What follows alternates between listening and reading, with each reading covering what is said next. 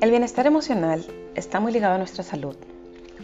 Las enfermedades crónicas están muy relacionadas con la inactividad física, la mala alimentación, el consumo de tabaco y de alcohol y por supuesto con el estrés.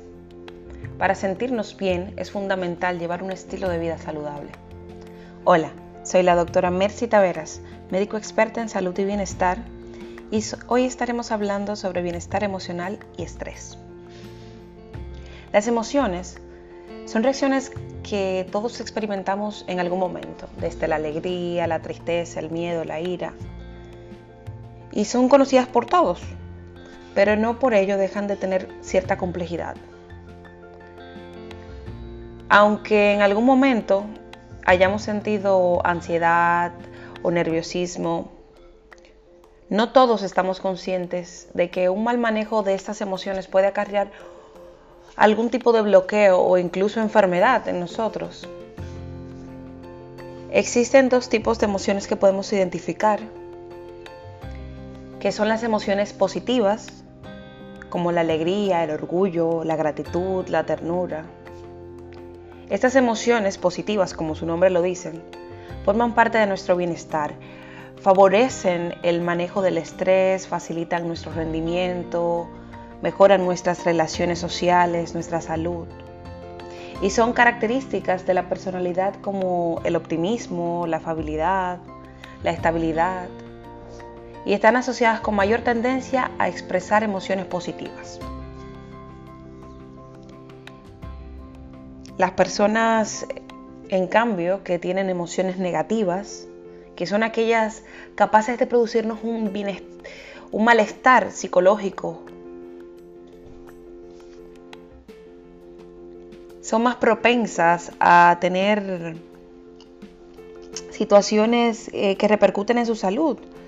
Por lo general cuando estamos cargados de emociones negativas, tendemos a tener cambios en nuestra conducta que hacen que abandonemos hábitos saludables, dejamos de hacer ejercicio o de tener una vida social y lo sustituimos por ser sedentarios, por algún tipo de adicción, ya sea al tabaco, al alcohol, Situaciones, en fin, que ponen en peligro nuestra salud. Otra repercusión negativa que tienen estas emociones negativas es que activan mecanismos fisiológicos como la tensión y elevan nuestra presión sanguínea, lo que puede causarnos problemas cardiovasculares que llegan a ser altamente perjudiciales. Hay personas que su, su mecanismo de afrontar estas emociones es utilizando sustancias o tratando de evitar situaciones que provocan reacciones en nuestra vida. Evitan, vemos personas que viven con fobias todo el tiempo y desarrollan incluso trastornos de pánico debido a estas mismas emociones que son negativas, a esa tristeza, esa ansiedad, esa ira, ese miedo. Las emociones son reacciones temporales, se supone que una emoción se desencadena ante un estímulo y que una vez está finalizado este estímulo, esta emoción debe ceder. Son intensas al principio y a medida que la situación se va alejando en el tiempo, esta intensidad va a ir disminuyendo. Sin embargo, habemos muchas personas que tendemos a provocar estados emocionales más fuertes y muy frecuentes, de gran intensidad y duración. Y me incluyo porque en algún momento a todos nos ha pasado que hemos estado ante una situación X que nos ha afectado realmente y, aún ha pasado esa circunstancia que desencadenó esa emoción, seguimos dándole mente, seguimos con esa emoción negativa ahí, dándole vuelta. Y bueno, de manera consciente o no, se mantiene un estado de ánimo que permanece a pesar de que la situación inicial haya desaparecido. Y esto al final lo que hace es que repercute en nuestra salud y nos va agotando, agota nuestros recursos. Por otro lado, la forma de reaccionar está asociada a la importancia que nosotros le damos a esta situación que lo ha provocado. Como ya dije, entre más relevancia le damos a esa situación, más, más fuerte va a ser esa emoción. Es decir, que nuestra relación emocional es directamente proporcional a nuestra valoración cognitiva, a la relevancia que le demos a esto. Dentro de las emociones negativas, tenemos una que ya se ha vuelto una gran enfermedad de nuestra sociedad, y es el estrés. El estrés no es más que un proceso que hace que nos activemos para enfrentarnos a determinadas situaciones que nos están exigiendo más recursos de los habituales. Esto lo que significa es que nos cansamos, pero que una vez desaparezca el estímulo ante el cual reaccionamos en ese momento, deberíamos poder descansar y, recuperarnos. Pero ¿qué pasa cuando el estrés eh, se prolonga por mucho tiempo? ¿Qué pasa cuando estamos constantemente expuestos a este tipo de situaciones? Pues pasa que vamos a comenzar a estar tensos, a estar nerviosos, a ponernos irritables. Y pues comienzan a aumentar nuestros sesgos cognitivos, es decir, nuestra manera de interpretar las situaciones y como consecuencia aparece la ansiedad, aparece el agotamiento físico, el agotamiento mental. Y estos son apenas los primeros síntomas de lo que puede derivar incluso hasta en una depresión. Es muy fácil en estos casos que desarrollemos algún tipo de problema de aprendizaje cognitivo emocional. Y esto se observa con frecuencia en determinadas situaciones, como son el miedo irracional o temor a algunas reacciones emocionales. Porque estamos interpretando o haciendo una valoración cognitiva de amenaza por la creencia errónea de que nuestra salud puede correr peligro cuando solo está sufriendo la activación fisiológica propia de la ansiedad. Está la temor a, la ansiedad, a su ansiedad en las situaciones sociales, por temor a que los demás se darán cuenta de la torpeza de tus actos, te ha pasado.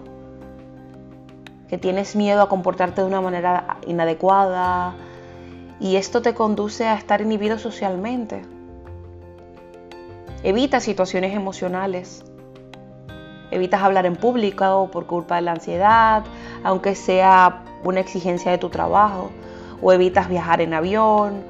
O muchísimas situaciones comienzas a evitar porque tu cerebro comienza a crear un, un sistema de errores que lo que hacen es cohibirte ante la vida, ponerte en estado constante de alerta, una alerta irracional. La elevada activación fisiológica cuando tienes estrés, te pones rojo, comienzas a sudar, comienzas a tener temblores musculares o incluso en la voz, que notas que se te quiebra. Y no lo puedes controlar. Incluso puede traer muchísimas repercusiones en tu vida hasta que te despidan de, ese trabajo que es la principal causa de tu estrés comienzas a tener problemas de concentración porque estás estresado, estás llevando tu cuerpo a tope. Te cansas físicamente, te comienzan a dar contracturas musculares, te falta motivación en el trabajo o para cualquier actividad. Tienes problemas para dormir, porque estás constantemente presionando a tu cuerpo, incluso en el sueño, en las horas de sueños, Estás pensando en trabajo, estás pensando en esa situación que te estresa. La has llevado más allá de ese momento en el cual tal vez era relevante que tuvieras ese poquillo de estrés. Pues yo creo que todo esto que te he descrito, si has padecido de estrés, si padeces de estrés, si en algún momento has tenido a alguien cerca que padece de estrés, lo conoces te has identificado de alguna manera. Yo lo he hecho en algún momento. Y pues quiero hablarte de cómo podemos trabajar con esto. ¿Cómo podemos manejar el estrés? ¿Cómo podemos lidiar con esa situación estresora? Y es que el primer paso es el autoconocimiento. Conocernos, identificar que ese estado no es un estado propio nuestro, que es algo secundario a un factor externo que es algo que no debemos prolongar más allá de un momento específico, que una vez identificamos que estamos ante una situación estresora, debemos de pausar y tratar de autorregularnos, porque parte de la solución es la autorregulación em, emocional, el saber identificar nuestras emociones y luego decir no. No voy a luchar contra una situación emocional, pero la voy a aceptar. Esta situación me estresa, la puedo solucionar bien. No la puedo solucionar, pues entonces me voy a calmar, que ya la solución llegará. A continuación te voy a dar algunas formas para superar estas situaciones, algunas pautas. Trata de manejar aquellos pensamientos que disparan tu ansiedad. Es muy útil no magnificar esos pensamientos, sino dejarlos fluir. Los observas desde una postura hasta como si fueran ajenos a ti y los dejas pasar. Trata de disminuir la activación fisiológica, es decir, la reacción física que se genera en nuestro cuerpo. ¿Y cómo puedes hacer esto? Pues trata de practicar algún tipo de relajación muscular progresiva, técnicas de respiración. Trata de manejar tu atención o la imaginación pensando en situaciones que sean relajantes, que te puedan calmar. Y cuando estamos más activados tendemos a poner más atención en la amenaza mientras que cuando estamos relajados somos capaces de atender otros estímulos más positivos. Por eso trata de relajarte, trata de respirar, trata de pensar en algo positivo, trae emociones positivas a tu mente. Eso es parte de la autorregulación. Enfréntate a la situación que produce la ansiedad y que por tanto tratas de evitar. Ese hablar en público, esa reunión, ese evento social. Y es que una vez que te enfrentas a esto y ves que lo has logrado, tu cerebro actual, actualiza el sistema y comienza a interpretar esa emoción distinta, comienza a decir, pero si ya lo he hecho, no hay nada, no hay una mejor forma de solucionar un miedo, de solucionar un estrés, algo que nos genera ansiedad, que enfrentarnos a él, a esa situación. Y poco a poco, al ir exponiéndonos a esa situación e incorporándola en nuestra vida cotidiana, esa situación se va a ir normalizando. Y ya no serán nuestros pensamientos inadecuados con relación a ella. Con esto concluimos por hoy. Si te ha gustado, recuerda dejar un mensaje, suscribirte a este podcast y sobre todo compartir con tus amigos, con esa persona que crees que necesita una dosis de franqueza. Y pues también te invito a seguirme en mis redes sociales, especialmente Instagram, en doctora M. Taveras, donde cada semana estoy compartiendo contenido de salud y bienestar. También puedes seguirme a través de wellnerize.com, en donde a través de su blog estoy publicando artículos sobre bienestar, y no solamente yo, sino muchos otros expertos en la materia. Eh, Wellnerize es una plataforma que ofrece servicios de bienestar de manera simple, que puedas hacer tus reservas, que puedas instruirte y crear una gran comunidad para que todos estemos saludables. En nuestro próximo podcast estaremos hablando sobre uno de los tantos trastornos del sueño que todos hemos padecido en alguna ocasión, el insomnio. Así que hasta la próxima y espero que hayas disfrutado de este podcast.